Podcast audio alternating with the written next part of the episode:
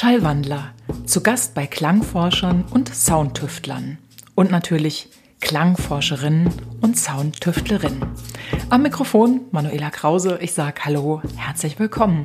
Ja, wie heißt es so schön? Nomen est Omen. Und mein heutiger Gast, der macht seinem Namen wirklich alle Ehre. Techno-DJ, Producer, Ökologe und Vogelkundler Dominik Eulberg. Bevor es weitergeht, ein Hinweis zu unserem Sponsor. Dieser Podcast wird unterstützt von Luit. Luit ist ein Mikrofonhersteller aus Österreich. Egal, ob du Audioanfänger oder Profi bist, Luit bietet Mikrofone für Studioaufnahmen, Live-Konzerte und Podcasting. Schau dich einfach mal auf ihrer Website um. www.luit-audio.com www.lewitt-audio.com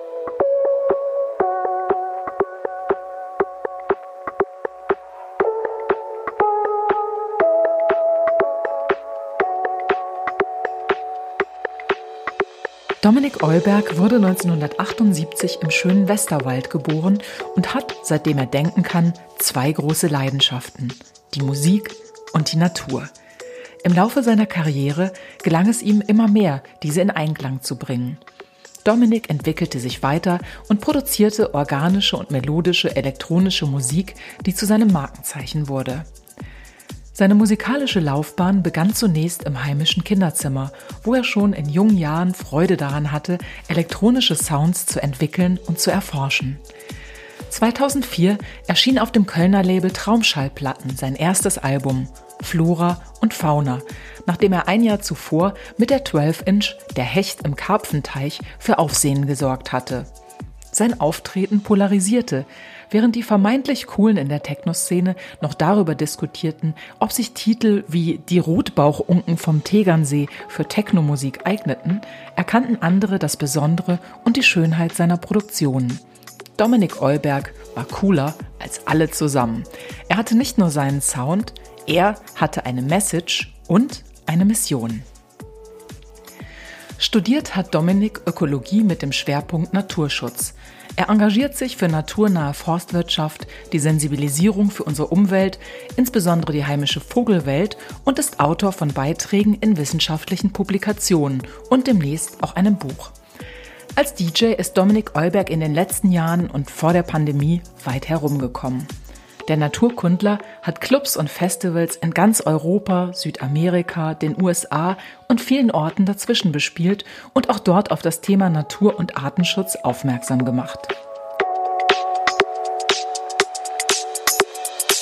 Ja, eigentlich wollten wir uns zu einem Spaziergang verabreden, aber aufgrund der aktuellen Situation haben wir uns dann doch entschieden, uns besser oder lieber mal online zu unterhalten. Der Schallwandler mit Dominik Eulberg. Welche Beziehung hast du zu Ambient? Mm. Also zu Ambient Music habe ich eine ganz tiefe Beziehung. Das hast du vielleicht richtig rausgehört, weil also ich lege seit 1993 auf und mache auch selber Musik. Allerdings habe ich am Anfang nie so wirkliche Musikstücke gemacht, sondern ich habe eher eigentlich mehr so Klangforschungen gemacht und ähm, ja, habe auch direkt einen ganz tiefen Zugang zu Ambient Musik gehabt und Anfang der 90er war es ja auch so, da gab es ja auf allen Raves auch immer noch so ein Chill-Out-Floor. War ja auf der Mayday auch und so. Und ich war immer der äh, Ambient-DJ, weil äh, ich fand das auch total geil, weil da konnte man dann von abends um elf bis am nächsten Tag mittags nonstop auflegen, weil man auch immer so saß und man hatte keinen Druck, dass die Leute jetzt da dass man einen Tanzbefehl senden musste da oder sowas. Äh, und das ist heute auch immer noch so. Also ich höre hm, privat äh, eigentlich gar keine Musik. Da sind die Leute mal ganz überrascht. Weil ich, äh, also wenn dann einfach nur diese Stille in der Natur oder die Naturstimmen genieße, aber wenn ich mal Musik höre, dann höre ich tatsächlich ähm, Ambient-Musik hier, Brian Eno, äh, Robert Henke oder äh, solche Geschichten, weil äh, ich finde, das ist wie so eine, wie so ein Therapeutikum, wie so eine wie so eine Medizin. Einfach das äh, äh, generiert einfach so eine Schwingung. Und äh, Da stehe ich sehr drauf. Mhm. Witzig, das wusste ich überhaupt nicht, dass du Ambient aufgelegt hast. Aber es ist Doch. mir sehr sympathisch. Kann ich auch voll nachvollziehen, so dieses, dass man eben nicht den Druck auf dem Dancefloor hat, sondern halt weiß nicht, einfach auch sich so Zeit lassen kann. Ne? Genau. Dass so normalerweise, was weiß ich, auf dem Floor hast du so ein Set, das ist dann vielleicht, wenn du Glück hast, mal zwei, drei Stunden, aber ansonsten sind die auch manchmal sehr tight und du musst halt in der Zeit so die maximale Performance liefen mit einer Dramaturgie, wo du alle mitreißen musst und so kann man viel mehr auch auf den Raum eingehen und auf die Atmosphäre, die da ist oder auch mal wie man sich selber gerade fühlt, die Atmosphäre verändern. Das ist irgendwie mhm. cool. Aber drauf gekommen bin ich eigentlich, weil ich dachte so speziell bei diesen, bei den ersten beiden Stücken hier, bei der Eintagsfliege und bei dem zweibrütigen Schecken, Falter, genau.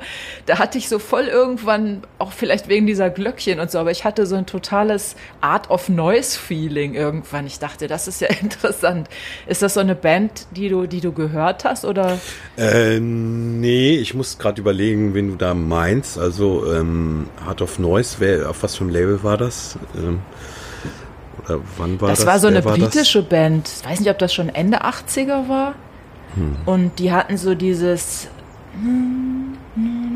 Wie hieß denn das Stück? Message of Love oder sowas? Oder Moments in Love? Und das ist so von den Sphären und auch von den, aber wahrscheinlich ist es einfach vielleicht von dem, wie es gemacht ist, von den Synthesizern ähnlich. Die haben halt so 80er Synthesizer-Sounds. Geschmack ist ja immer etwas, worauf man konditioniert wird. Ne? Also mhm. wenn, wenn, man jetzt irgendeinem einen Rotwein trinkt, äh, gibt, dann kann der das ja nicht einschätzen, ob das jetzt ein guter oder schlechter Rotwein ist. Da muss man ja drauf konditioniert werden mhm. irgendwie. Und so ist es auch mit der Musik und klar, ich bin schon so 80er, Anfang der 90er sozialisiert und ähm, da, ja, vielleicht ist das diese Melodieart, die du da gehört okay. hast. Okay. Und dann wollte ich noch eins, also jetzt, wo wir gerade eh schon bei dem, bei dem Album, bei den Stücken waren, da habe ich noch zwei Fragen. Und zwar, da klingt am Anfang auch so wie so ein Chor. Ist das ein echter Chor, den du praktisch bearbeitet hast, oder ist der synthetisch? Da habe ich die ganze Zeit gerätselt und es mir mehrfach angehört und dachte, hm, hat er da jetzt einen echten Chor gesampelt hm. und da was mitgemacht oder kommt der aus seinem Synthesizer? Und ich konnte manchmal hört man es ja, ne? Dann ist es ganz klar. Aber in dem Fall konnte ich es nicht erkennen, aber vielleicht mhm. soll das ja auch die, das Geheimnis bleiben und du willst es gar nicht verraten. Ja, ach, da habe ich gar kein Problem. Das ist, äh, kommt natürlich aus dem Synthesizer, also das wäre mir viel zu viel Aufwand, irgendeinen Chor aufzunehmen. Da bin ich doch äh, ist viel zu pragmatisch für.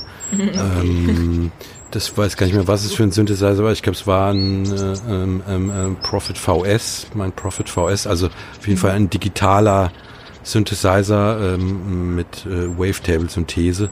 Mhm. Da kann man so Core-artige Sounds mit hinbekommen. Ah, okay. Klingt auf jeden Fall toll.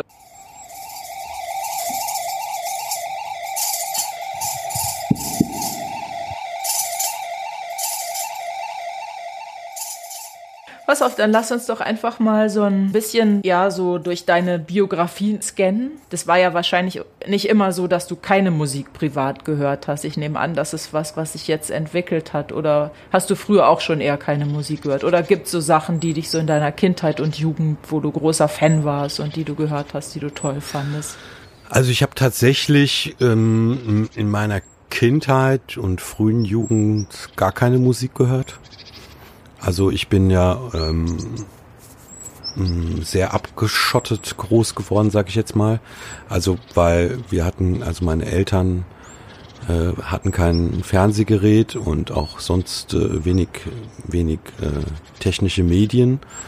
Und weil sie das halt eben ganz bewusst gewählt äh, haben, wir sind direkt äh, in der Natur, in einem, an einem Waldrand groß geworden und die Natur war immer mein Entertainment-System. Der Gesang der Singdrossel war so mein erster Ohrwurm und so Sachen. Und dadurch konnten sich meine Sinne auch so sehr rein und sensibel entfalten, weil das ist dann, ja, das ist sonst alles so laut und übertüncht und eine Reizüberflutung und sie haben 10.000 neue E-Mails und hier Top 100 und bliblablub. und das ist, wenn man so ganz puristisch in der Natur ist, dann ist das alles so wie so eine stille Wasseroberfläche und dann kann so ein kleiner Tropfen schon so ein, so ein Gesang einer Singdrossel eine ganz große Welle schlagen in einem, die vielleicht andere Leute gar nicht so wahrnehmen würden. Und das ist natürlich auch der Vorteil, weil sich dadurch die eigenen Sinne oder die eigene Kreativität, was man wirklich möchte, frei entfalten kann, weil wenn alles so, so aufbrausen und auftosend ist und mehr, dann kann man da ein Hochhaus reinschmeißen und das wird einfach mhm. verschluckt, schack, weg ist es. Und ähm, von daher bin ich da auch sehr froh drüber. Also es war natürlich immer ein bisschen schwierig in der Schule, wenn da andere Kinder ähm, mit ihrer Lieblingsmusik und so, aber mhm. ich muss sagen, das hat mich auch nie interessiert, weil ich fand das alles so, gekünstelt und erzwungen und, und so. Mhm. Ja. Das heißt, du hast einfach ganz andere Hörgewohnheiten, weil du jetzt nicht, du hast ganz andere Hörgewohnheiten, weil du praktisch nicht durch Fernsehen und genau. Dauerbeplärrung aus dem Radio irgendwie konditioniert bist. Mhm. Genau. Okay, das ist aber voll toll. Ich meine, das hat man ja selten. Es ist auch cool, dass deine Eltern das praktisch bewusst entschieden haben. Das ist ja super. Also da hattest du die Möglichkeit, nicht nur in die Natur, sondern auch nach innen zu horchen, oder? Das klingt so für mich jetzt so, als hättest du so das perfekte meditative Setting gehabt, um dich selbst zu finden. Oder gab es trotzdem mal eine Phase, wo du so rebellieren musstest und erstmal gucken, so, wo, wo stecke ich denn nun, wer, wer bin ich? Nee, das äh, habe ich tatsächlich nie gehabt. Also das ist ja mein großer Vorteil, denke ich mal, weil ich mich immer total frei entfalten konnte äh, also man, mhm. man darf es man darf's ja kaum sagen, aber ich sage jetzt trotzdem mal, meine Mutter hat mir damals sogar Hanf im Garten angebaut, als ich das äh, spannend fand und mich mal für interessiert habe. Echt, das ist ja geil. Und dann hat sie den äh, Nachbarn erzählt, äh, was das denn für schöne Pflanzen seien. Hat sie dann erzählt, das wäre ein japanischer Zierahorn und so. Und so, mhm. Und äh, ja, mein Vater, äh, der ist ja selbst äh, Biologe und der hat mich da ganz früh so mhm. rangeführt an das Ganze. Aber ich konnte mich tatsächlich sehr frei entwickeln und da bin ich auch sehr dankbar für, dass ich ähm, von vornherein wusste, das ist mein Weg, das ist mein Leben, das ist mein Charakter, das möchte ich erreichen, das ist meine Mission. Und da bin ich auch sehr dankbar für, weil viele Menschen sterben, ohne dass sie jemals gelebt haben. Also die die schaffen nicht dieses Knäuel von elterlichem und gesellschaftlichem Musterdiktat zu enthättern und sind immer Sklave davon. Ja. Mhm. Hm, ist natürlich auch schwierig, also das familiäre mal abzulegen sowieso, aber wenn es einer dann, also oder viele, denen das gelingt, die sind dann erstmal wieder in diesem, wie du sagst, gesellschaftlichen mhm. verheddert und dann irgendwie zu gucken, wer ist man selbst und irgendwie, ich habe auch das Gefühl, heutzutage ist es irgendwie alles noch viel schnelllebiger und noch lauter und ich meine, früher gab es noch nicht so Internet und so, jetzt sind wir eigentlich von allen Seiten, wenn man die Kanäle öffnet, was ja viele Leute machen, wird man eigentlich die ganze Zeit mit Infos bombardiert und keine Ahnung, das verändert auf jeden Fall den Menschen und ich glaube auch, dass die Leute eher von, dass sie von ein, dass sie sich von sich selbst entfernen durch diese ganzen oberflächlichen Wisch- und Weg-Medien und anstatt mal anzuhalten und sich mal zu spüren, so, ne? Absolut, da bin ich voll mit dir einer Meinung. Ich meine, wir wundern uns immer sonntags, wenn wir rausgehen, wie gut uns das mal tut. Dabei sollten wir uns eigentlich mal wundern, wie beschissen uns das tut, den ganzen Tag in so viergigen Kisten zu hocken, auf so viergige Kisten zu starren und dann mit mhm. viergigen Kisten zu anderen viergigen Kisten zu fahren. Weil wir sind ein Teil der Evolution, unsere ganze Sinne, unser Körper ist ja, äh, ja, da darauf äh, geprägt und dafür gemacht und ähm, Allein wenn wir in der Waldluft sind, drei Stunden in der Waldluft sind, die Bäume, die kommunizieren ja untereinander mit sogenannten Terpenen. Das sind mhm. Kohlenwasserstoffverbindungen, wo man schon über äh, 20.000 Vokabeln mittlerweile identifiziert hat oder entschlüsselt hat. Und das Interessante ist, unser Immunsystem, das ist ja im Endeffekt nichts anderes wie ein Sinnesorgan. Mhm. Das äh, versteht auch diese Kohlenwasserstoffverbindung. Wir können die rezipieren. Und ähm, es ist wissenschaftlich bewiesen, der Professor Ulrich hat da schon in den 70er Jahren Forschung zugemacht, dass drei Stunden Aufenthalt in der Waldluft unsere Stresshormone um 50 Prozent reduzieren. Und das schafft zum Beispiel kein Psychopharmaka der Welt. Also deswegen ist es einfach so wichtig und aber auch so einfach, in die Natur zu gehen und sich draußen bewegen, ja. Wandern gehen, spazieren gehen. Das ist äh, das Beste, was man machen kann.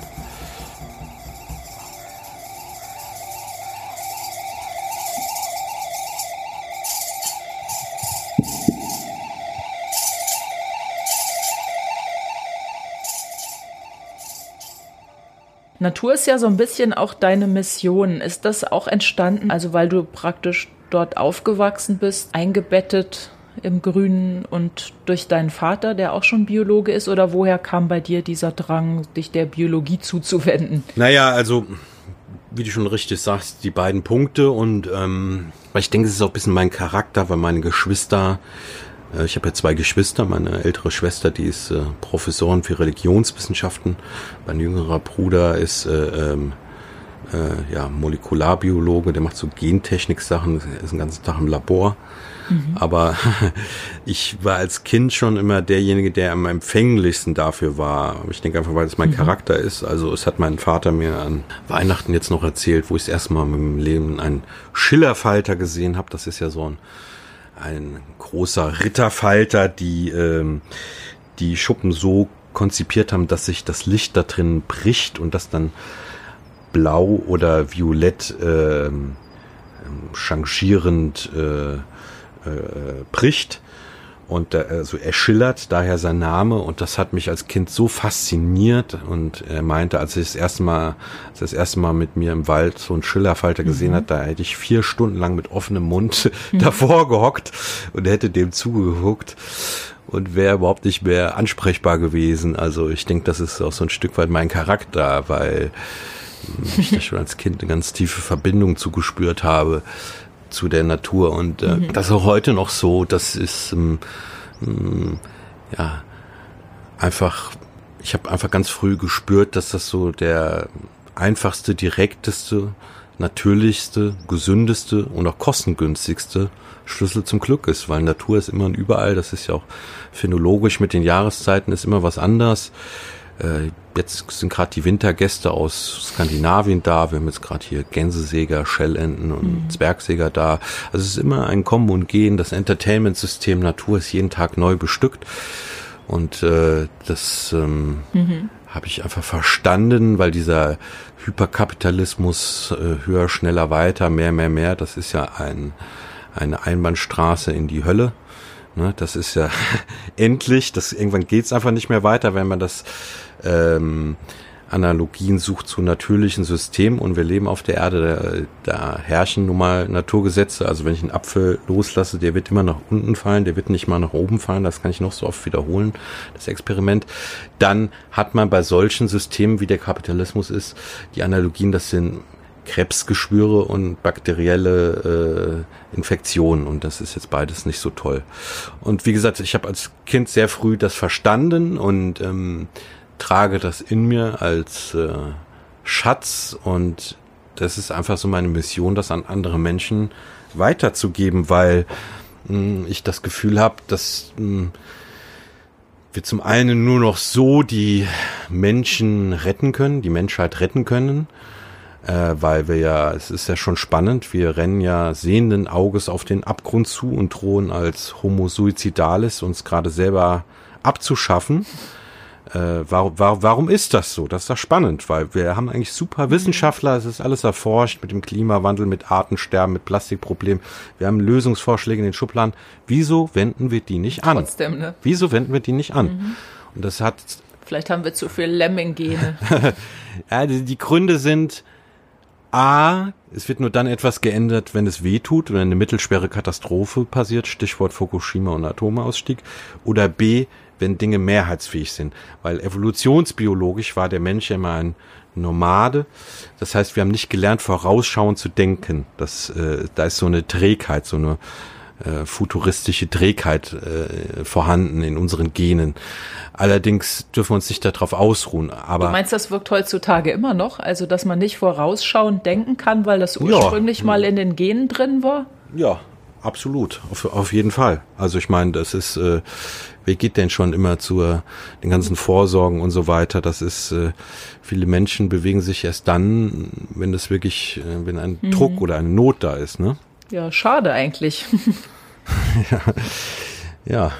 Äh, und ähm, genau, aber das ist auch ein Teil meiner Mission, weil ähm, wir in einem System leben, in einem populistischen System leben, wo nur dann Dinge geändert werden, wenn sie mehrheitsfähig sind. Weil der, eine Veränderung äh, beherbergt oft auch eine kurze Phase der Entbehrung. Und wenn man den Leuten sagt, ihr dürft jetzt nicht mehr Kreuzfahrtschiffe mit Kreuzfahrtschiffen fahren und nicht mehr mit eurem äh, Benzinauto fahren, da sagen die, was, äh, die Scheißpartei wähle ich nicht nochmal, die das gemacht hat. Zack, gehen die Umfragewerte runter, sagt die Partei, okay, okay, comprende, comprende, verstanden und machen, revidieren das wieder und dann mhm. äh, perpetuiert sich das Ganze wieder. Also ähm, das ist so das Problem und deswegen mhm. ist die Sensibilisierung das aller, allerwichtigste für mich gerade, dass man einfach mehr, mhm. die Mehrheit der Menschen verstehen, was hier abgeht, was hier los ist und ähm, dass Natur halt eben auch, hm, ja, schützenswürdig ist für uns als Lebensgrundlage, ja, weil ähm, schon der Begriff Naturschutz ist ja eigentlich nur stumpfer Ausdruck der anthropozentrischen Hybris, weil warum müssen wir die Natur schützen? Die Natur ist ja viel resilienter als wir, die hat ja schon zig Massen Artensterben überlebt mit dem Meteoriteneinschlag da, wo die Dinosaurier den Löffel abgegeben haben. Oder es gab ja schon ein paar Mal das Phänomen Snowball Earth, wo die komplette Erde von Pol zu Pol über den Äquator unter einer Kilometer dicken Eisschicht eingefroren war. Auch das hat das Leben überlebt. Und ich sage das mal ganz provokant, ist ein Planet einmal mit Leben infiziert, dann bekommt man das nicht mehr so schnell weg. Mhm. Das Einzige, was wir ja gerade machen, wir spielen russisch Roulette mit unserem Planeten, also mit dem, mit dem Klima unseres Planeten, weil wenn sich diese Kettenreaktionen aufschaukeln, dann wird es hier ganz schnell nicht ein, zwei Grad wärmer, sondern 15 bis 20 Grad. Und dann wird es hier äh, bei dir in Berlin da im Sommer äh, 60, 70 Grad. Und das findest du dann nicht mehr so toll. Das nee. ist dann nicht mehr so bekömmlich.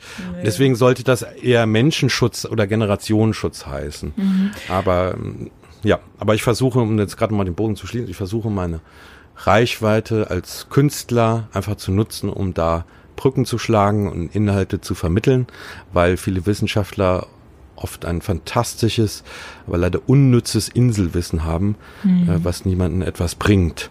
Und wir haben eigentlich genug geforscht, wir müssen die Dinge jetzt äh, umsetzen.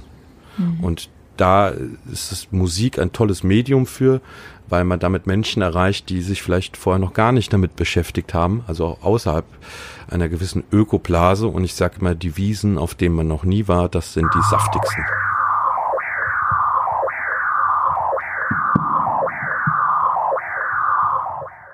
Ich dachte gerade, während du gesprochen hast, weil du hast immer so von der Natur gesprochen, als wäre die Natur etwas, was so außen ist. Oder und ich dachte, ist es nicht auch so ein bisschen ein Problem, warum viele Menschen einfach noch nicht so ja, warum sie nicht das Gefühl haben, auch Verantwortung zu übernehmen, weil es immer noch so eine scheinbare Trennung gibt, weil ich meine, die Natur, also ich kann jetzt nur von mir aus sprechen, aber ich fühle mich nicht von der Natur getrennt. Da ist ja nicht die Natur und da bin ich, sondern ich bin ja irgendwie wie so ein Teil davon. Wir sind ja auch, das ist ja symbiotisch. Also wir sind ja Natur. Ich bin ja auch nichts anderes als irgend so ein Bündel aus Zellen und das Leben, was durch mich, was jetzt sich durch mich gerade ausdrückt, ist das gleiche, was da draußen im Gras wächst oder in dem Baum vor deinem Fenster. Also so empfinde ich das. Und ich glaube, dass viele Menschen, mhm.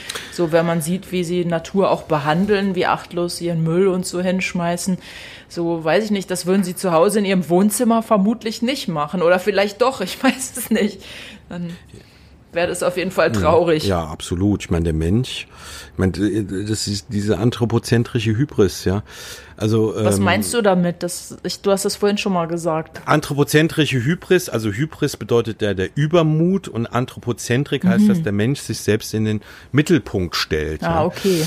Dass er sagt, wir sind das Maß aller Dinge. Das merken wir auch an dem Begriff Umwelt zum Beispiel. Wir sagen ja Umwelt, unsere Umwelt. Mhm. Eine Umwelt kann ja nur dann existieren, wenn, man, wenn etwas in einem Mittelpunkt ist, dann mhm. ist etwas da drumherum. Das mhm. heißt, der Mensch tut sich selbst in den Mittelpunkt stellen, sagen, wir sind das Zentrum, mhm. wir sind das Maß aller Dinge, das ist ein Übermut und das, was drumherum um uns existiert, das ist die Umwelt.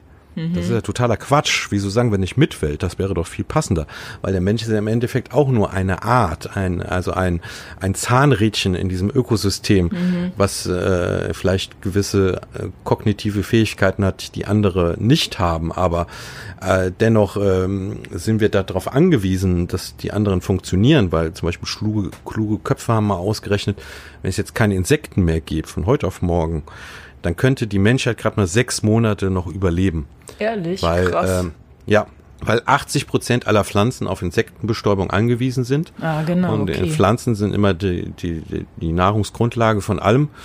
Und dann könnten wir noch so kognitive Superköpfe haben, dass äh, da würde der Großteil der Menschheit nach einem halben Jahr verhungern. Hm, Und krass. ähm, das muss man sich immer mal wieder mal bewusst machen, ähm, Mhm. dass, wir, dass wir nicht das Maß aller Dinge sind. Im Gegenteil, der Mensch bezeichnet sich als das intelligenteste Lebewesen, als die Krönung der Schöpfung. Dennoch sind wir das Einzige, was so dumm ist, sich Mhm. ganz bewusst selber umzubringen. Also kenne ich kein anderes Lebewesen, was so, so Mhm. dumm ist wie wir.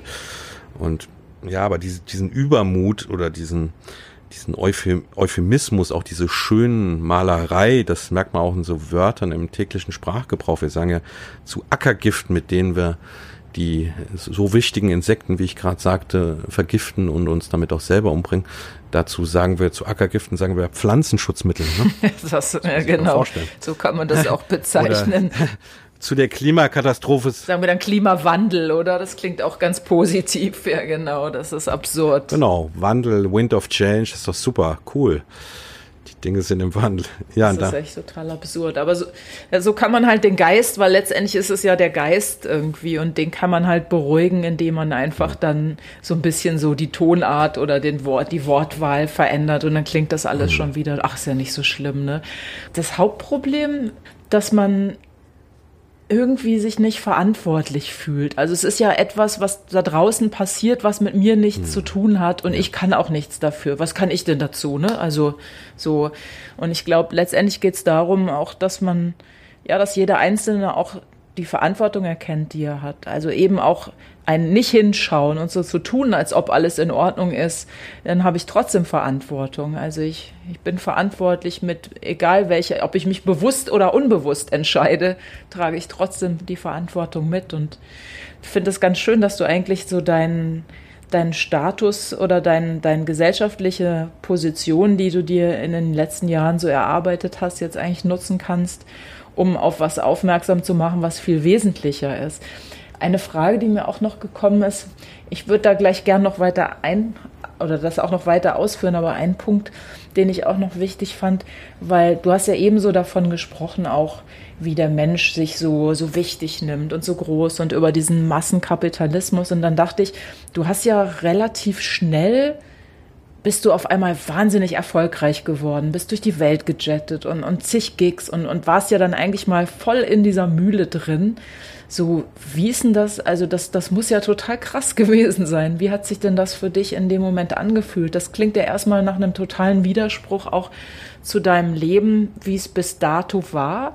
Oder konntest du, wie, wie bist du damit umgegangen? Weil ich dachte, es ist ja auch, darin besteht ja eine Gefahr, je nachdem, wie man auch so konditioniert ist dass man eigentlich relativ schnell den Boden unter den Füßen verliert und dann denkt, yay, ich bin der Größte, alle finden mich cool. Und gibt's ja auch Typen, ne, die sich dann so, ey, pff, weißt was ich meine, also und, und du scheinst da ja echt gut auf dem Boden geblieben zu sein und auch so ein Weitblick und, und um eben dahin zu kommen, wo du jetzt stehst, dass du halt deine Position ganz anders nutzt, anstatt dir selbst auf die Schultern zu klopfen und zu sagen, ey, was bin ich für ein cooler Hecht, ich spiele in Japan, in Rio, keine Ahnung, Amerika und morgen Abend jette ich nach Paris. So.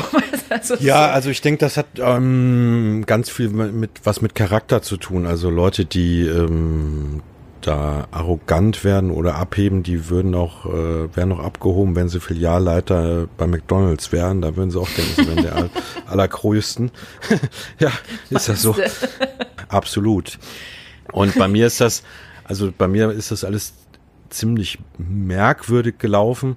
Also, weil ich hatte ja niemals die Ambition, mal Musiker zu werden. Also, sonst hätte ich ja Musik studiert und nicht äh, Ökologie mhm. und Naturschutz. Und ich habe das auch nie so forciert oder dass das so, oh, ich will jetzt erfolgreich werden. Äh, Im Gegenteil, also ich habe das eher noch, ähm, also fast zehn Jahre lang habe ich ja mich geweigert, Veröffentlichungen zu machen, sondern habe die immer nur für mich so gemacht, weil ich habe gesagt, ich habe keinen Bock, Sklave so einer von so einer Maschinerie zu werden und ähm, habe die Stücke einfach nicht veröffentlicht. Und äh, habe ich gesagt, so, nö, habe ich keinen Bock drauf.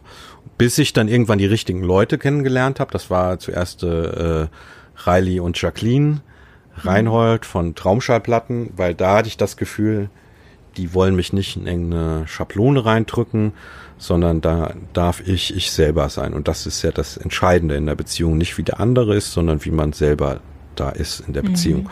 Also von daher war das für mich eine sehr gesunde Beziehung. Und ähm, ja, ich glaube einfach, weil ich schon so lange Musik äh, gemacht hatte, war da viel Substanz schon dahinter. Da war man dann halt eben nicht so ein One-Hit-Wonder, sondern ähm, ich hatte ja schon Erfahrung und wenn dann Remix-Anfragen dann da kamen, die konnte ich handeln, weil ich da was von verstanden hatte. Und ähm, aber es, also am Anfang dachte ich mir so, okay, ich habe also zu der Zeit hatte ich ja im Nationalpark gearbeitet als Nationalpark Ranger Echt, das ist okay. auch ein cooler Job. ja, habe ich gedacht, okay, machst du das mal so ein Jahr lang äh, und sammelst mal ein bisschen Lebenserfahrung mhm. und dann hörst du auch wieder auf. Nur ähm, dann irgendwann dachte ich mir so, Moment mal, das ist ja eigentlich genau das, was ich möchte. Ich erreiche damit viele Menschen und ähm, habe das einfach angefangen zu kombinieren. Also dass ich dann auf den Führungen, äh, bei den Festivals auch Führungen äh, kostenlos mache, Fledermausführungen, ich bin ja auch Fledermaus-Botschafter vom NABU oder ähm, ornithologische Führungen oder botanische Führungen und das können die Leute mhm. dann gewinnen mit mir und das finden die dann total geil, wenn sie mit ihrem Lieblings-DJ dann da in die Natur ziehen dürfen. Also habe das quasi mit so cool. Sinnhaftigkeit verbunden, dass es nicht so ein reiner Hedonismus ist. Und naja, also wie du schon sagtest, als es bei mir losging, fand ich das alles total spannend. Hier äh, Südamerika, Japan und bliblablub. Und äh, nur dann habe ich aber doch ziemlich schnell gemerkt, das ist einfach nicht meins. Das, ähm, das tut mir nicht gut. Das, das hüllt mich aus, weil ähm, gerade mit diesem, mit diesem Jet-Set finde das so unnatürlich, weil man da äh, der Körper und die Sinne gar nicht mehr wissen, wo bin ich, was, was ist los. Und das äh, kostet sehr viel Kraft und Energie. Und dann habe ich beschlossen, hm, das, das möchte ich nicht mehr, weil ähm, Sinn und Zweck des Lebens ist ja, dass man erkennt, wer man ist und dann ein möglichst bekömmliches Leben lebt, weil dann nutzt man das Feld des reinen Potenziales am effizientesten, weil Bekömmlichkeit mhm. ist biologische Effizienz. Ja? Wenn man sich eine Kuh anguckt auf der Weide, die macht auch nur Dinge, die für sie bekömmlich sind. Ne? ja, und nach Rio de Janeiro fliegen ist für mich nicht bekömmlich. Deswegen mache ich das auch nicht mehr. Mhm. Und ähm, man stellt sich die Frage, was ist Erfolg? Mhm. Und da muss man höllisch aufpassen, weil viele Menschen werden Sklave des Erfolgs. Die wollen immer mehr und mehr und mehr und mehr. Mhm. Aber man, man muss das für sich, man muss innehalten und klar formulieren, was ist Erfolg. Und für mich ist Erfolg, wenn ich das tun kann, was ich liebe, was ich auch machen würde, auch wenn ich dafür kein Geld bekommen würde, weil ich würde meine Musik auch machen, wenn ich dafür kein Geld bekommen würde.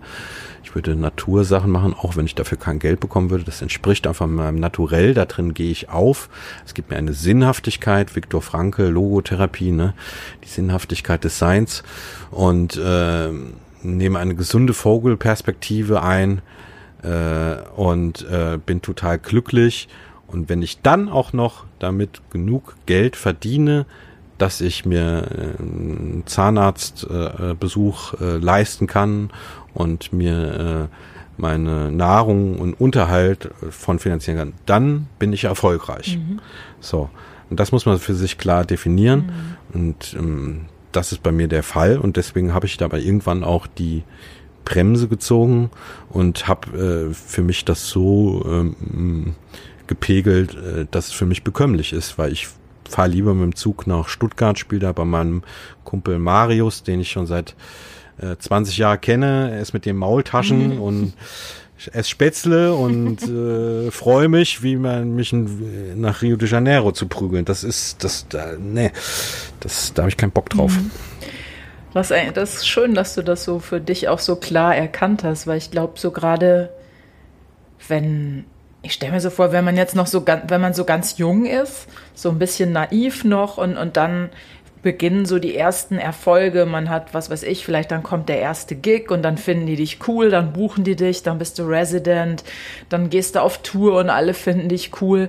Dass man dann irgendwann, also die Gefahr, die dann besteht, ist, dass man halt eigentlich anfängt, so die anderen zu bedienen oder diesem Bild zu erfüllen, was die eigentlich von dir gut finden. Und dann wird man sozusagen auch abhängig davon, dass die anderen einen mögen. Aber wenn man eigentlich mag, was man macht. Das ist der entscheidende Unterschied. Also, dass du es eigentlich machst, egal ob die anderen jetzt da stehen und yay, wir finden dich geil und wir finden cool, was du machst, sondern du findest eh geil, was du machst und dir ist völlig wurscht, ob da jetzt einer oder tausend stehen, das macht dann auch keinen Unterschied, oder? Genau, also die, die, diese Motivation. Das ist zu. Nee, plakativ. vollkommen richtig. Diese m, Motivation, die muss intrinsisch sein, also die muss aus sich selbst rauskommen. Aber das ist richtig, äh, was du sagst. Also viele, genau viele Kollegen, die sind, die sind dann dafür bekannt, dass sie Rave-Säue sind oder äh, dass es richtig knallt oder es richtig scheppern lassen oder der Punkt, Punkt, Punkt, geil, der ist immer total dicht oder was der saufen kann oder so.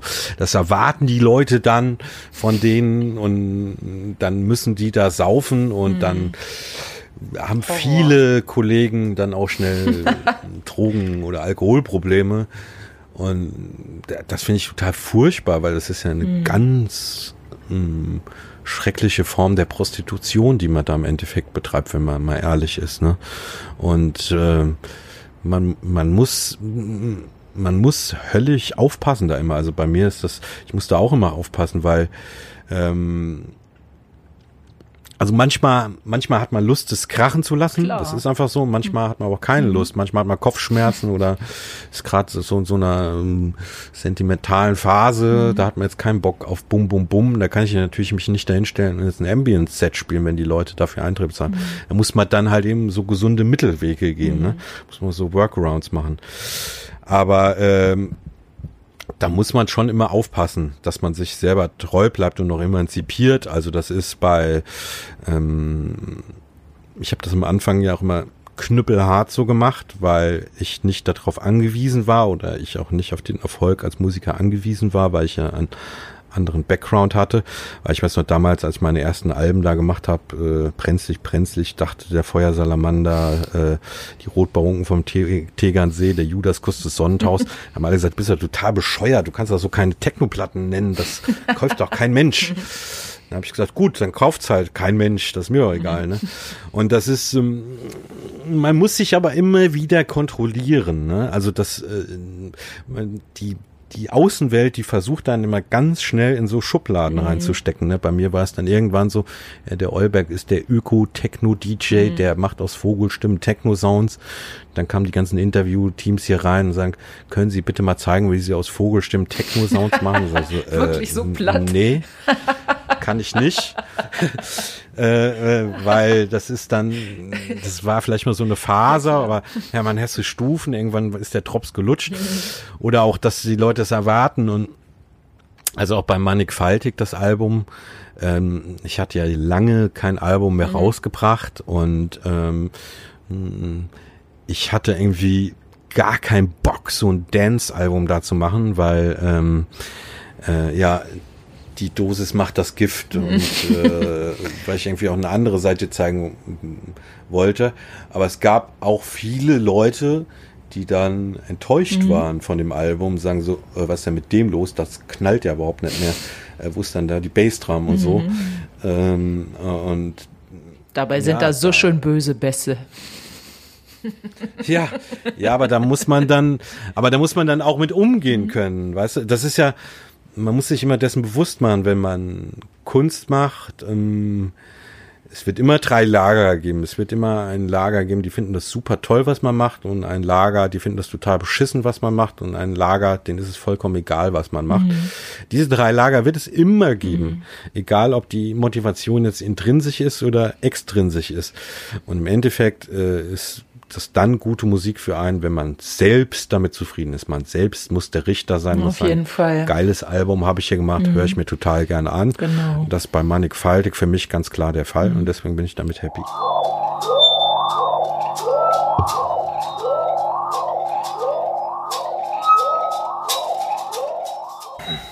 Also mir war das ganz wichtig, weil ich finde, man muss immer, ja, wie ich vorhin sagte, man hat ja immer den Spagat, dass man irgendwie schon gewisse Art und Weise abliefern muss. Aber ich finde gerade, äh, also äh, man kann ja nicht sagen, ich spiele jetzt nur Ambient, aber ich finde gerade auf einem Album, auf einem Longplayer, mhm. das muss ja nicht knallen. Also da muss ja, da muss ja noch nicht mal ein Stück da drauf sein, was man auflegen kann. Äh, das ist, da geht es ja darum, den Klangkosmos eines Künstlers zu zeigen, dass man mhm. da in die Tiefe gehen kann. Und da habe ich mich ganz bewusst dazu entschieden, äh, das da zu zeigen. Und ähm, hm. Natürlich ist das auch mutig, aber ähm, ähm, im Endeffekt äh, ist mir das alles auch egal, weil meine innere Stimme sagt, das war richtig so und äh, mhm. ja. Aber Klangkosmos finde ich äh. ein schönes Stichwort, weil ich würde gerne auch zumindest mal so kurz anschneiden, was gerade so die Haupttools sind, mit denen du arbeitest. Du hattest ja gerade auch so ein schönes Konzert live gestreamt aus dem Naturkundemuseum und ich habe dann immer wieder versucht zu sehen, was benutzt er denn da? Und das Einzige, was ich erkennen konnte, war das Nordlied. Du hast so ein Klavier Nordlied stehen gehabt ja. und dann in so einem anderen Video ja. von dir habe ich mal gesehen, da hattest du diesen Jupiter 8 und dann gab es irgendwie, ja. dein erster Synthesizer war der Korg MS-20, das weiß ich auch schon. Aber so, was sind die Tools, die du jetzt hast, mit denen du jetzt am liebsten arbeitest? Was sind so deine Favorite-Geräte? Jetzt schwenkt der auch nicht. Ja, siehst du ja hier, ne? Warte, ist jetzt, wenn du so schnell drehst, dann ist es verschwommen. Ach so. Kann ich einfach mal kurz zeigen, was ich hier habe. Also ich mache, das sind, das sind, äh, ja, ist ein bisschen dunkel hier. Das sind äh, Profit 5 ähm, habe ich zwei Stück. Einmal den, mhm. den neuen, der kam dann nochmal neu raus als zehnfach Polyphon. Und oben das. Das ist der da mit dem Holzgehäuse. Ja, mal, ich mach mal hier äh, Licht an, dann. Mit dem du die, mit dem du die Chöre gemacht hast. Nein. Achso. Also ich habe äh, sehr viele Synthesizer. Ich habe, äh, genau, ich bin großer Profit. Äh, warte mal, ich muss ja ins Mikrofon sprechen hier. Also ich habe sehr viele Synthesizer. Ich arbeite sehr viel mit den äh, Profit mhm. Fives. Genau, und da habe ich den ganz alten, aber auch die was neue gefällt Version. dir an dem so besonders? Mm. Warum ist das so ein Tool, was so gleich als erstes genannt wird?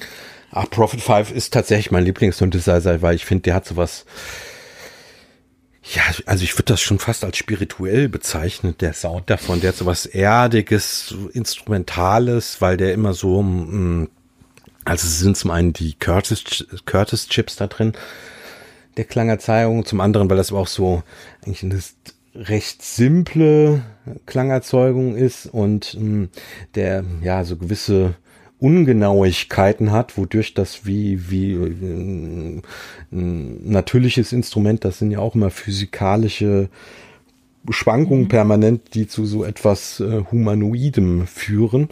Und das hat dieses Instrument auch. Ist das ein analoger Synthesizer? Und auch Polyphon oder? Genau, das ist der erste, erste polyphone Analog-Synthesizer überhaupt.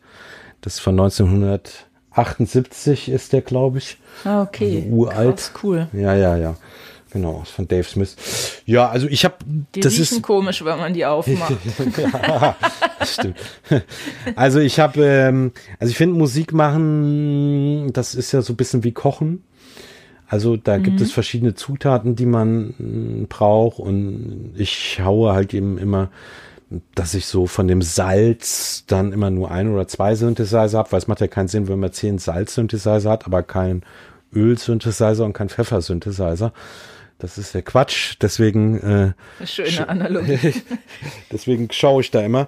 Also genau, also also die Profit 5 nehme ich viel, also die Profit 5 nehme ich viel mhm. für für Lead Sounds. Ähm, Omega 8, das ist da hinten der äh, diese quietschgrüne. Das ist der äh, grüne, genau. Genau, mhm. Studio Electronics Omega 8, den benutze ich sehr viel für Bässe, weil der ganz klare, ganz stabile Wellenform hat, also auch ein polyphoner analoger. Dann habe ich den Deckard Stream.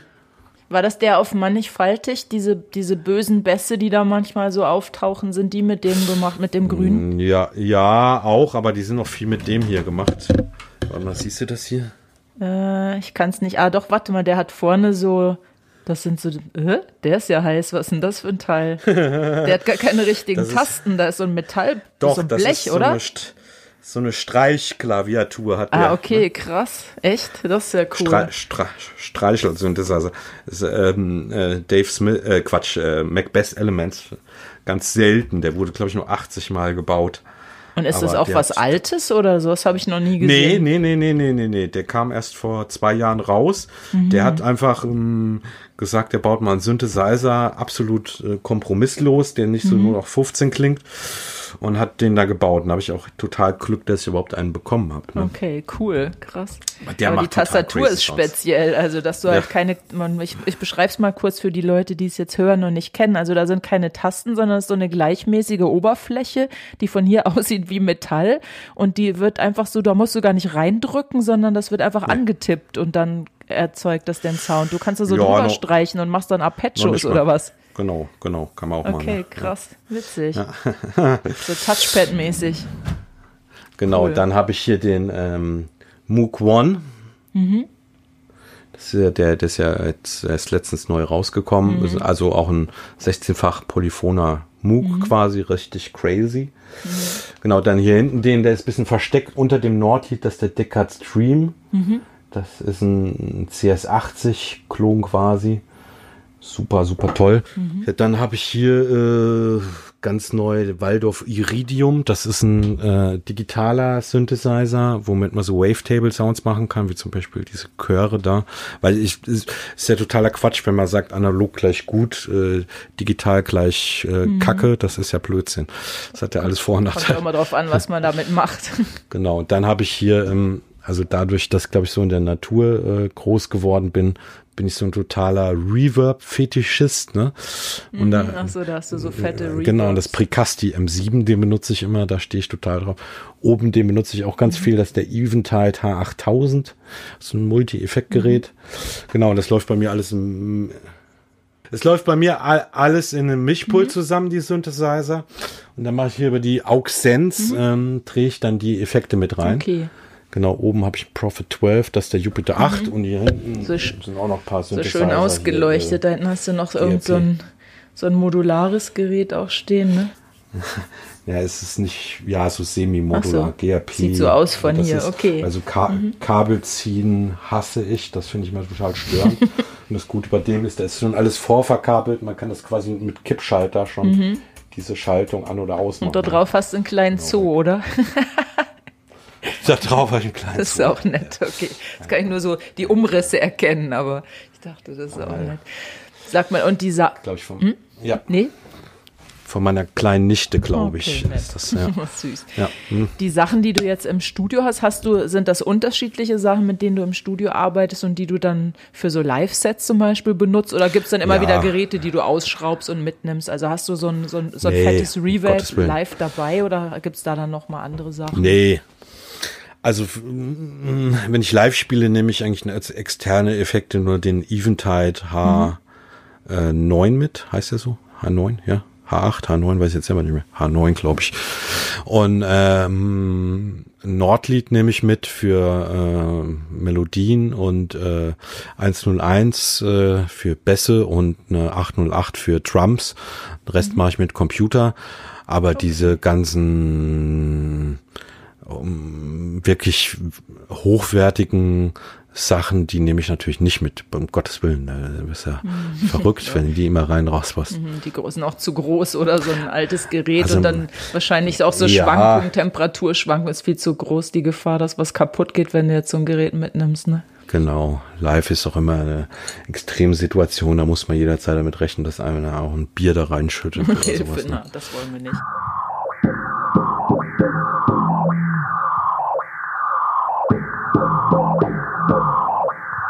Sag mal dann, wenn du jetzt Musik machst, so wie sieht für dich so ein perfekter oder was brauchst du, um überhaupt kreativ zu werden? Gehst du da eher, bist du so ein Typ, der so analytisch rangeht? Machst du dir vorher einen Plan und, und legst dann los oder gehst du draußen spazieren und hörst irgendein Viech summen und denkst dann, hm, das inspiriert mich und dann hast du plötzlich irgendwas im Ohr und gehst nach Hause und fängst an oder wie, wie ist so deine, was, was inspiriert dich und wie setzt du das dann um? Also ähm, zunächst mal ist das, ähm, dass ich unglaublich wenig Musik mache.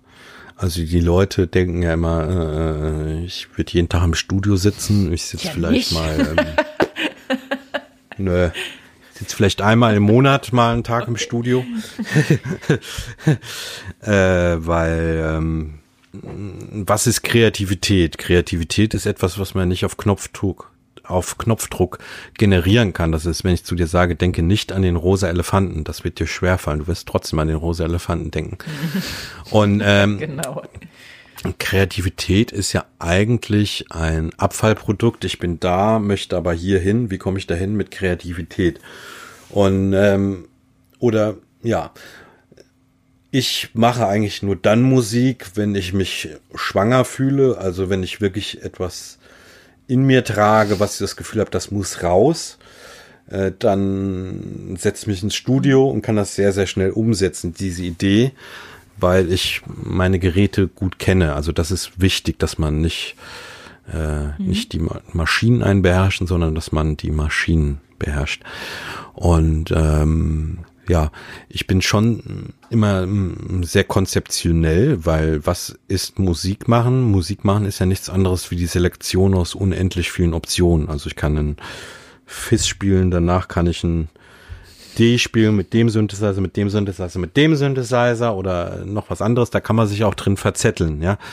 Und damit man so einen roten, roten Faden da drin hat, ähm, suche ich mir immer vorher ein klares Konzept aus. Also so jetzt, ich bin jetzt schon fertig mit dem Konzept und den Tracktitel für mein äh, nächstes Album, wo ich gerade dran arbeite. Also bevor du überhaupt die Musik machst, hast du schon die Titel? genau. Echt? Das ist ja geil. Das habe ich noch nie gehört. Das ist ja toll. Nee, ich mache mach auch erst dieses Cover fertig. Also ich mache jetzt gerade schon das Cover fertig.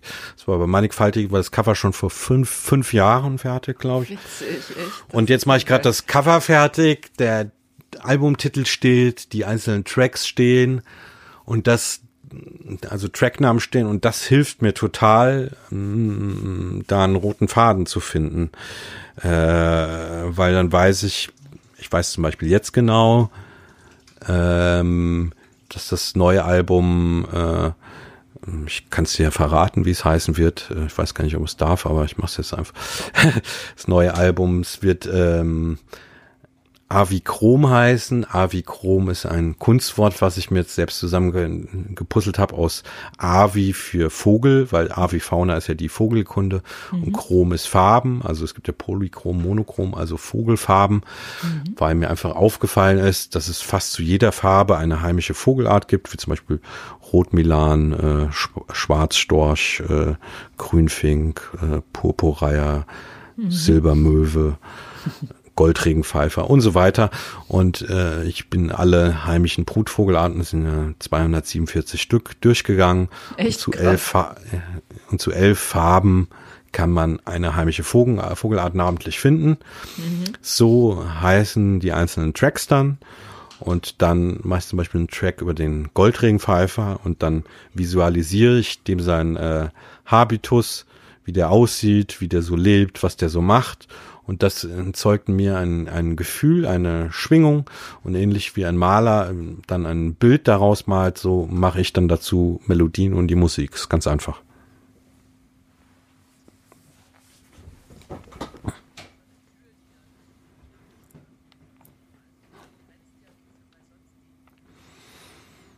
Genau.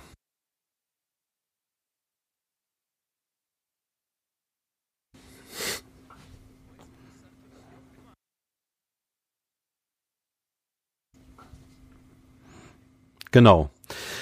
Genau.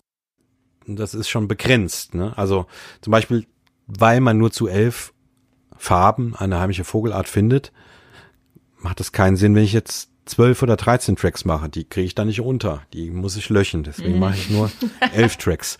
So.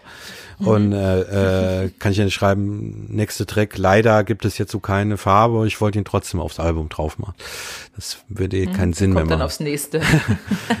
Und, äh, aber mir hilft das total. Also ich habe zum Beispiel ähm, bei diesem Streaming, was du da gesehen hast, das erste Lied, was du da hörst, das ist schon von dem neuen Album. Das ist heißt Rot Milan, weil der Rot Milan, der hat ja so einen ganz äh, imposanten Kleidflug und dennoch auch so was Zerbrechliches, weil wir so eine besondere Verantwortung für den haben, weil zwischen 50 und 60 Prozent des gesamten Weltbestandes lebt in Deutschland. Das muss man sich mal vorstellen. Das ist, gibt's bei sonst keine anderen Vogelarten. Deswegen haben wir so eine besondere Verantwortung für mhm, ihn. Echt? Und dieses Gefühl, mhm.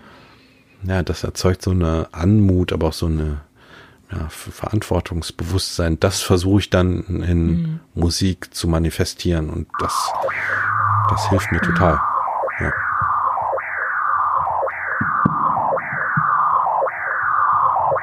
Du bist ja auch Ornithologe und neben den ganz vielen tollen Schallplatten, die du rausgebracht hast, machst du ja noch einige andere Sachen. Unter anderem gibt es so ein ganz tolles Quartett und das hatte ich mir jetzt bestellt. Da bin ich schwer begeistert. Fliegende Edelsteine heißt mhm. das. Und da sind ganz viele tolle Vögel drauf und man kann nicht nur super Quartett spielen, sondern, und das fand ich besonders cool, hinten über so Quellcodes die Sounds der Vögel anhören. War das so eine Idee, die von dir entstanden ist, um eben, und da knöpfen wir jetzt wieder an oder da schließt sich der Kreis, um mehr zu sensibilisieren, auch für die Schönheit in der Natur? Oder wie bist du auf die Idee gekommen, so ein Quartett zu machen? Ja, also die, auf die Idee bin ich erstmal gekommen, das war total ähm, reiner Pragmatismus. Also ich wollte, ne, ich wollte meiner Nichte, die ich ja vorhin auch schon erwähnte, die, sie ist äh, jetzt gerade acht Jahre geworden, aber sie ist schon eine glühende mhm. Naturschützerin. Äh, Sehr schön. ja, beeindruckend. Und ähm, Ihr wollte ich ein Vogelquartett mal zu Weihnachten schenken, weil ich das ähm, einfach total spannend fand, die Welt der Vögel, wie divers die ist. Also der leichteste Vogel ist ja das Sommergoldhähnchen, das wiegt gerade mal so viel wie ein Bleistift, also mhm. vier bis sieben Gramm. Und dann Krass, der ne? schwerste ne? Vogel ist die Großtrappe mit 18.000 Gramm, also das heißt so das viertausendfache oder noch mehr. Und da dachte ich mir, wow, das bietet sich doch geradezu an für so ein Quartett, da schenke ich jetzt mal eins zu Weihnachten. Mhm. Und da musste ich einfach mit Erschrecken feststellen, äh, dass es sowas einfach nicht gibt. Es gibt da Panzerquartette, Diktatorenquartette, es gibt sogar äh, ein Stuhlgangquartett, das heißt das Scheißquartett, das ist kein Witz, das bei oh Ama ist sogar ein Bestseller bei Amazon über verschiedene okay. St Stuhlganggewohnheiten oder das lässt tief blicken. lässt tief blicken, ja. lässt tief blicken, was für eine scheiß äh, Welt wir leben. Naja, und dann dachte ich mir so, wieso gibt's das nicht? Das kann ja wohl nicht wahr sein. Und dann, dann habe ich einfach gedacht, so gut, dann mach ich das jetzt einfach mal selber. Und dann hab ich einfach so quasi immer so meine Reisen im Zug so da dran weiter getüftelt. Und am Anfang haben mich noch die Leute so ausgelacht, so mein Manager und so, du machst ein Vogelquartett, so, so, mm, okay, mm. so, aber das einfach so durchgezogen und habe das dann auch gemacht und ähm, weil ich das total toll fand und da dieser bescheuerte Nike-Spruch Just Do It, äh, da bin ich immer ein großer Fan von. also wenn man das mhm. spürt, dass man das machen muss, dann mach es, mach es, mach es, mach es. Ja, das wird mhm. immer belohnt vom Leben. Mhm. Äh, lass dich nicht mhm. aufhalten.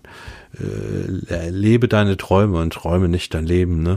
Also so ein dummer Spruch, aber äh, so, so, so ist es. Äh, weil das hätte ich mich immer gedacht, schade, dass sowas nicht gibt. Und das ist, also ich habe da erstmal gar nicht großartig da dran gedacht, was wird das bringen oder nicht bringen. Und ähm, habe das auch erstmal auch nur in meinem eigenen Shop verkauft, aber mittlerweile gibt es das schon in vielen anderen Shops und äh, Nabu vertreibt das mit äh, ähm, BUND äh, cool. und so weiter. Und es erfreut sich großer Beliebtheit auch in Schulen. Und ähm, das ist total toll, ähm, ja, dass man damit Menschen sensibilisieren kann, weil ähm, das genau das, wo es drauf ankommt, was ich ja vorhin noch sagte. Es ist immer diese kausale Kette. Der Mensch nimmt nur die Wunder wahr, für die auch sensibilisiert wurde. Mhm.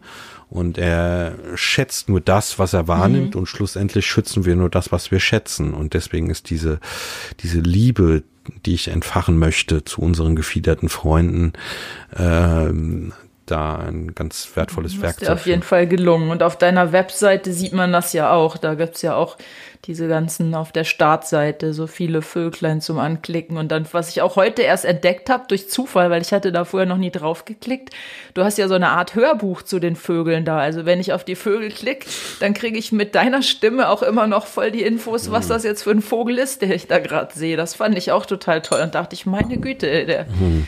für was der sich alles Zeit nimmt. Das ist ja toll. Also da merkt man schon, dass dir das tatsächlich was ist, was dir so am Herzen liegt. Das finde ich echt schön. Der meint, der meint das ernst, ne? Ja, ist gut. Nee, aber super. Also, das ist ja cool.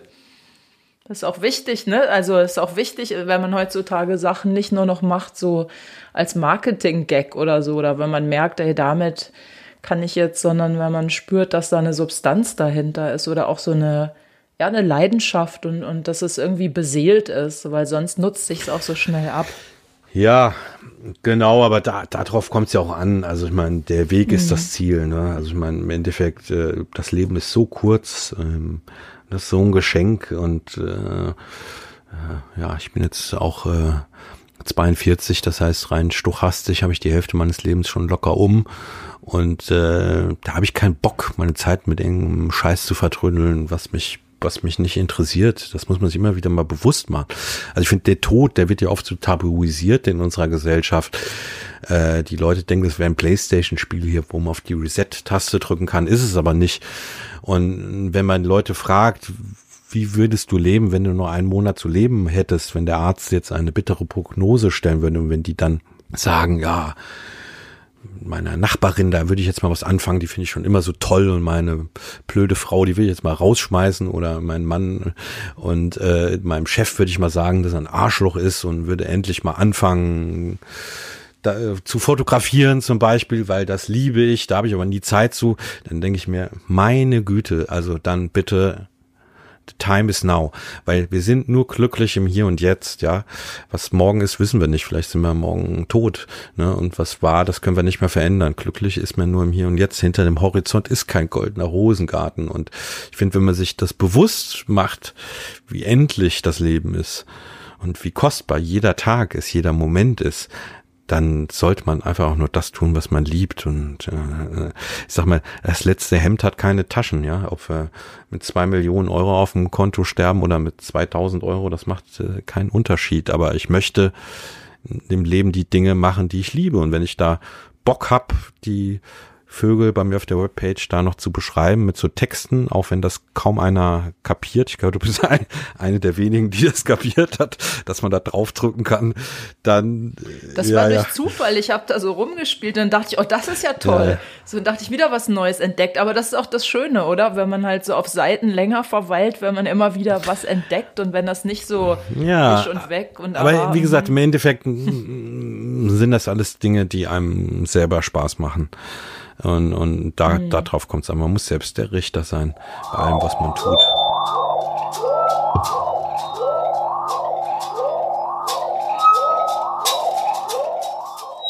Bevor es weitergeht, ein Hinweis zu unserem Sponsor. Dieser Podcast wird unterstützt von Luit. Luit ist ein Mikrofonhersteller aus Österreich.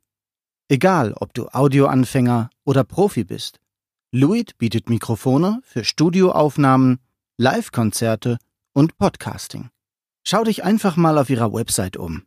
www.luit-audio.com www.lewitt-audio.com Genau, und du machst das ja auch gerade bei dem Buch, hatte ich dir vorhin auch erzählt. Ich habe ja gerade ein Buch, Mikroorgasmen ja, genau. überall. Es genau. kommt am 30. Genau. April raus über die Wunder der Natur vor der eigenen Haustür. Und da schreibe ich auch wie so ein Irrer mit ganz viel Liebe und Leidenschaft da alles so. Aber es, das muss einfach auch ein Buch später sein, wo ich sage, geil, da habe ich alles reingepackt und ich mhm. bin stolz und zufrieden darauf. Das ist, das ist für mich das Entscheidende. Wird das ein Buch mit Fotos auch oder ist das, ist das ein Sachbuch nee. oder? Das Cover ist auf jeden Fall sehr schön, das durfte ich ja schon Ach, sehen. Ach, das Cover hast du ja aus. schon gesehen. Genau. Ja, genau. Also genau, das ist mit diesen Zeichnungen auch illustriert, mhm. diesen äh, alten Zeichnungen. Und ähm, es ist so, dass ich einfach erstmal ähm, bisschen beschreibe, was für mich Natur und Naturschutz bedeutet überhaupt, weil da gibt es ja nach wie vor keinen Konsens, weil Naturschutz ist im Endeffekt eine kulturelle Errungenschaft, mhm. in der wir entscheiden, wie die Welt aussehen soll, in der wir leben. Mhm. Und leider ist es oft so, was ich auch immer wieder feststelle, dass der größte Feind des Naturschützers der andere Naturschützer ist. Ne? Weil, ja, ja, die einen sagen, das ist Naturschutz, die anderen sagen, das ist Naturschutz mhm. und dann gibt's da schon Klopperei. Kommt man nicht in die Quere. Und, äh, und ich möchte einfach versuchen, das Bild zum Ganzen zu zeigen. Mhm. Und dann geht es auch um wieder um Natursensibilisierung. Äh, und ich habe richtige geile Knaller-Themen rausgesucht, so zwei, dreihundert Stück sind das, die vor der eigenen Haustür existieren, mhm. deren Wunderhaftigkeit aber im Verborgenen sich erstmal befindet und die ich da erkläre und vorstelle. Und wenn du das liest, dann denkst du dir, alter Schwede, ist das abgefahren. Und danach, äh, wenn du diese Wesen siehst oder diese Dinge erkennst, dann wirst du mit einem anderen Blick darauf äh, die wahrnehmen und viel mehr schätzen und lieben lernen. Mhm, okay, cool. Da bin ich sehr gespannt. Das klingt vielversprechend. Das ist super. Mhm. Du, dann habe ich noch eine letzte Frage. Und zwar, weil ich meine, wir haben ja jetzt gerade so ein bisschen so eine spezielle Zeit mit dieser Pandemie.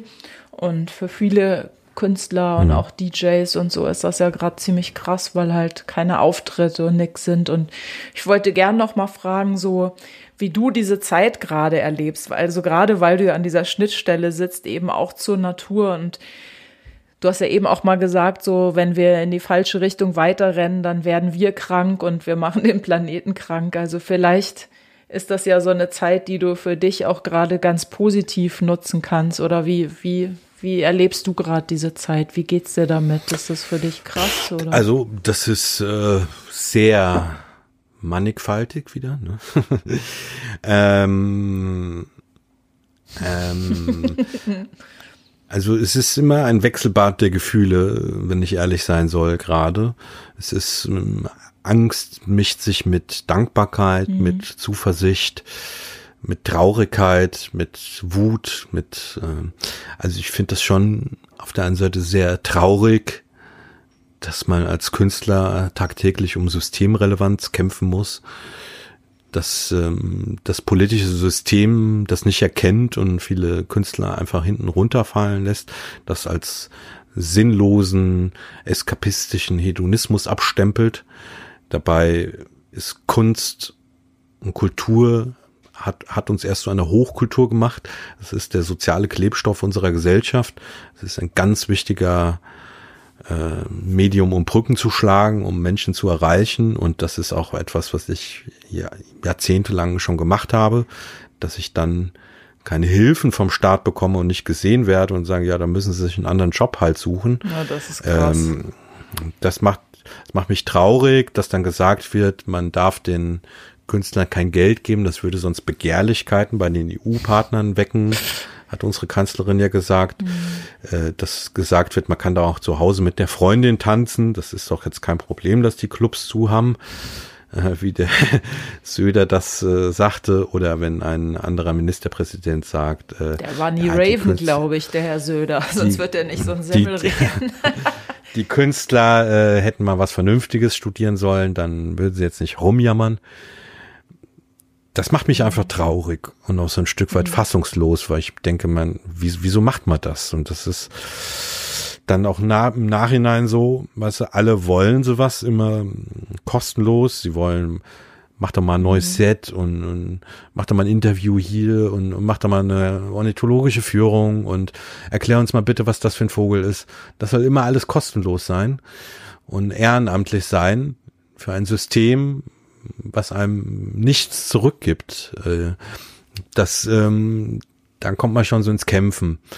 Aber äh, ich bin aber ganz klar, weil ich diesen Weg eingeschlagen bin und dass ich das bin und dass mein Leben ist, mh, werde ich da auch immer weitermachen, auch wenn einem manchmal schon so, also ich sehe es ja um mich drum herum, mein, mein äh, ehemaliger Manager, der arbeitet mittlerweile für eine Versicherungsgesellschaft und so weiter. Die Leute müssen einfach die Jobs wechseln, weil sie sonst nicht mehr die Miete bezahlen können oder den Unterhalt mhm. Äh, finanzieren können. Und ähm, dann kommen einem schon so Gedanken auch mal so, ui, warum soll ich mich jetzt weiter dieser Brotlosigkeit jetzt gerade hier exponieren? Mhm. Soll ich mir nicht vielleicht doch mal in Anführungsstrichen richtigen Job suchen? Kannst ne? ja Biologie Aber ne? äh, denke ich mir so, ja, aber im Endeffekt denke ich mir so, nein, das ist, äh, ich lasse mich davon, ich bleib meiner Mission treu, mhm. weil alles andere wäre totaler Quatsch, weil ich finde das auch wichtig, dass man da standhaft mhm. bleibt. Aber auf der anderen Seite, was ich auch sagte, es finden viele positive ähm, Dinge auch statt. Ne? Also ich habe das Gefühl, dass man von vielen Menschen, die jetzt sich dessen gewahr werden, viel mehr zentriert werden, dass man so in den Mittelpunkt der Gesellschaft geholt wird. Ich bin zum Beispiel im Frühjahr in sehr vielen bekannten Talkshows als Gast eingeladen. Das wäre noch, glaube ich, vor der Pandemie undenkbar gewesen. Ich bin äh, äh, werde viel mehr gesehen. Ich wurde jetzt hier bei dem Deutschen Umweltpreis, bin ich auch nominiert. Hm, äh, äh, äh, das wäre wär früher ja auch nicht so der, glaube ich, hat vielleicht auch was damit zu tun, dass man als Künstler da mehr gesehen wird.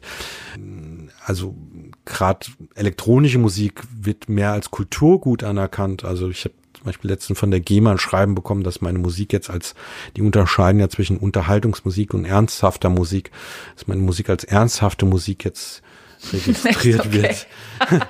das ist auch und, abstrus, äh, aber ja, okay. Muss man, muss man schon fast lachen. Aber das sind, also was ich damit sagen will, diese hm, Pandemie, die, dadurch werden sich Menschen auch gewissen Dingen gewahr mhm. und die ist auch ein Korrektiv mhm. für gewisse Dinge, weißt du? Mhm. Aber sind nicht Viren auch immer so Teil irgendwie eigentlich von der Evolution? Also weil danach, ich dachte, wenn jetzt zum Beispiel, ich habe es jetzt, vielleicht ist es zu platt, aber ich, mein, mein Gedanke war, wenn jetzt zum Beispiel ein Kind eine Infektion hat, ne, dann ist es doch so eigentlich, dass es dann so einen Schub macht und mhm. danach hat so wieder so ein so einen Entwicklungsschub gemacht. Und wenn man das so auf den ganzen genau. Planeten genau. überträgt, vielleicht ist ja so ein Virus auch nichts anderes als jetzt sind wir, haben wir so einen Infekt und der stärkt uns aber und danach können wir hoffentlich neu, sind wir auf einem neuen Entwicklungsstand, vielleicht im, im da bin ich jetzt vielleicht zu sehr Träumer und, und projiziere meine Hoffnung, aber so auch mit einem einfach, einfach, einfach mit mehr Bewusstsein als vorher. Das wäre so was, das ist doch auch Teil von Evolution. Ja, ja, auf jeden, also auf, auf gewisse Art und Weise ja. Also bei also bei mir ist das, ich bin, auch wenn das gerade wirklich hart ist für mich als Künstler, bin ich immer noch optimistisch, dass ich irgendwann auf diese Zeit zurückgucken werde. Und auch wenn das erstmal total paradox klingt, sage, ich bin dankbar, dass das war, weil dadurch, also es ist gerade so, dass ich viele Dinge mache und tue, wie das Buch fertig schreiben, den Kinofilm habe ich jetzt auch noch gemacht, ich mache viele geile Natursachen gerade, viele, viele tolle Projekte, die ich die ganze Zeit jahrelang mhm. mal machen cool. wollte, wo ich aber einfach keine Zeit zu hatte, weil immer Play, Playing Club, Playing Club, Sleep, Playing Club, ne, wie Lady Gaga da gesagt hat. Äh, und äh, dann wird man irgendwann dankbar dafür sein. Und das merke ich auch, dass die, das Naturbewusstsein eine gewisse Renaissance herbeiführt.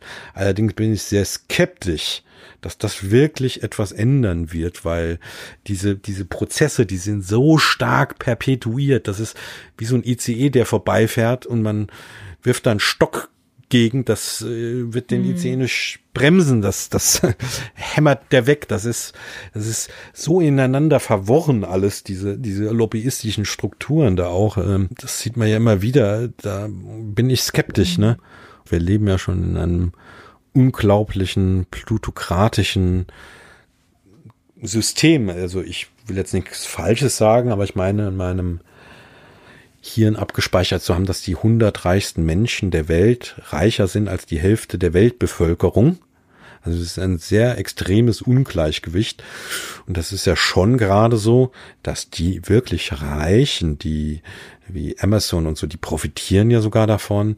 Äh, äh, äh, mhm. Und und und äh, die fressen mhm. die Kleinen auch mehr und mehr auf, den Einzelhalten, die kleinen schönen Buchläden.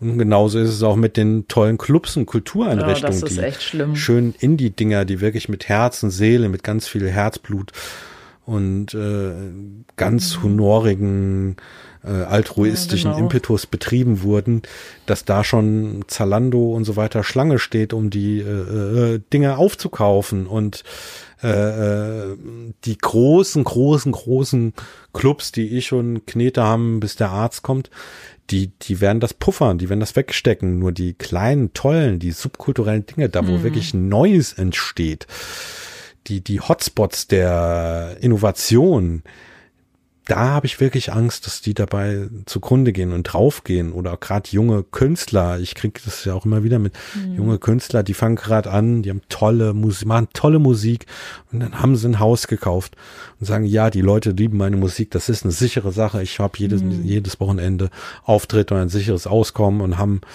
zwei Kinder gezeugt und die Frau ist zu Hause und passt auf die Kinder auf und puff auf einmal können, verdienen sie kein Geld mehr und, und, und, und das ist, die kommen wirklich in existenzielle Nöte und müssen dann, müssen dann anfangen, umzudenken und müssen die Kunst Kunst sein lassen, um ihr Haus abzubezahlen oder die Familie zu versorgen. Und das ist fraglich, ob die dann nochmal irgendwann zurückkommen werden, ob die das hm, schaffen werden. Stimmt. Und das, das macht mich, macht mich sehr traurig und fassungslos. Ne? Und gerade was du gesagt hast mit den Clubs und so, auch mit den ganzen kleinen, diese ganzen subkulturellen Geschichten, das wird sich dann auch erst, also das sieht man, man sieht es jetzt schon zum ja. Teil, aber eigentlich, was das eigentlich für Ausmaße annimmt, das wird man erst dann auch später sehen.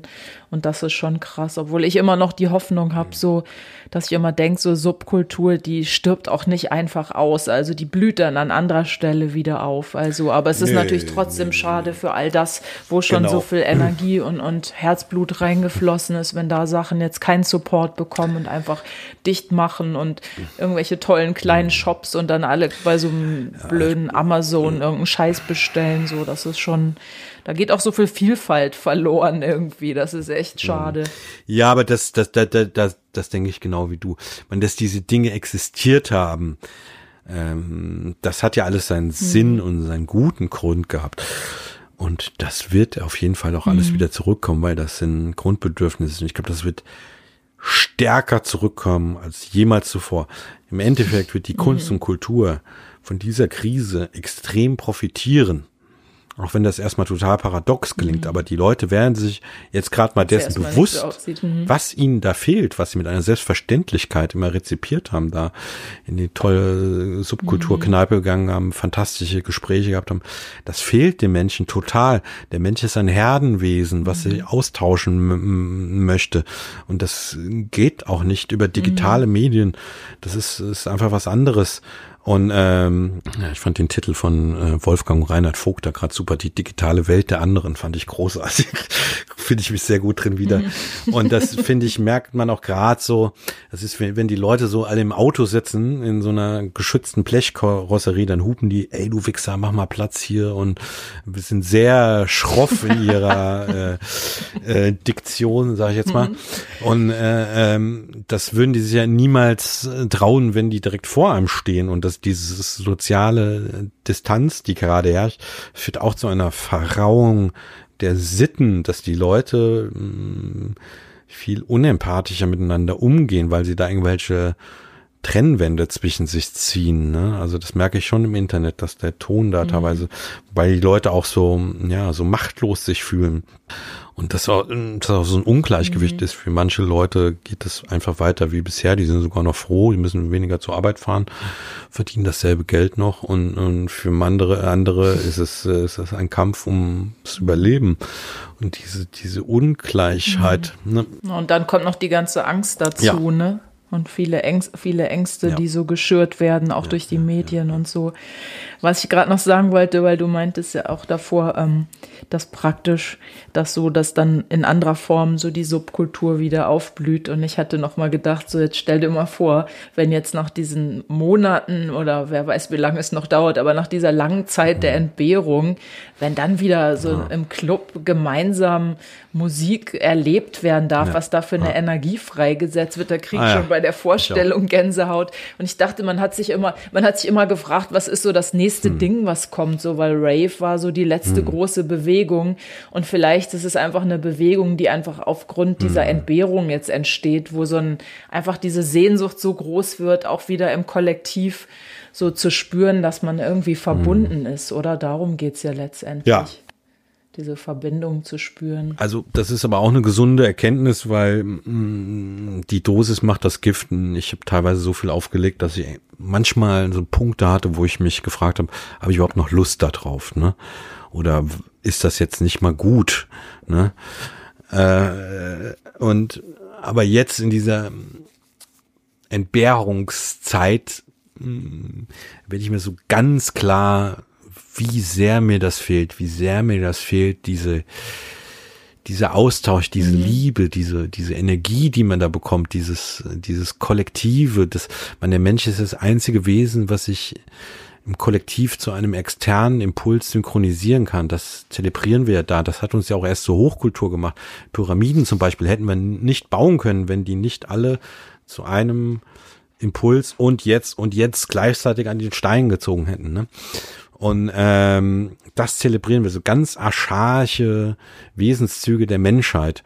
Und ich also mittlerweile träume ich jede Nacht davon, dass ich irgendwelche Konzerte habe und die Leute da hinkommen und also, wache ich immer, wache ich immer auf und, und bin total traurig, dass das äh, nicht mehr der Fall ist und äh, ich habe da eine totale. Sehnsucht nach und ich glaube, ich werde einfach weinen, wenn ich das erste Mal wieder auf so einer mhm. großen Bühne stehe und das, das sehe, wenn wieder so meine ist. Ja, ich glaub, Schäfchen da sind, alle unten.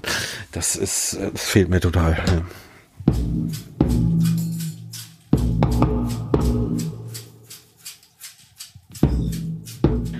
Dominik Eulberg war das zu Gast beim Schallwandler. Ja, und wenn du dich jetzt für die zahlreichen Projekte von Dominik interessierst, dann besuche ihn doch einfach mal auf seiner Homepage. Da gibt es jede Menge zu entdecken und auch einiges zu lernen, zum Beispiel über unsere heimischen Piepmetze unter www.dominik-olberg.de. Mein Name ist Manuela Krause. Ich sage danke fürs Zuhören und schön gesund bleiben.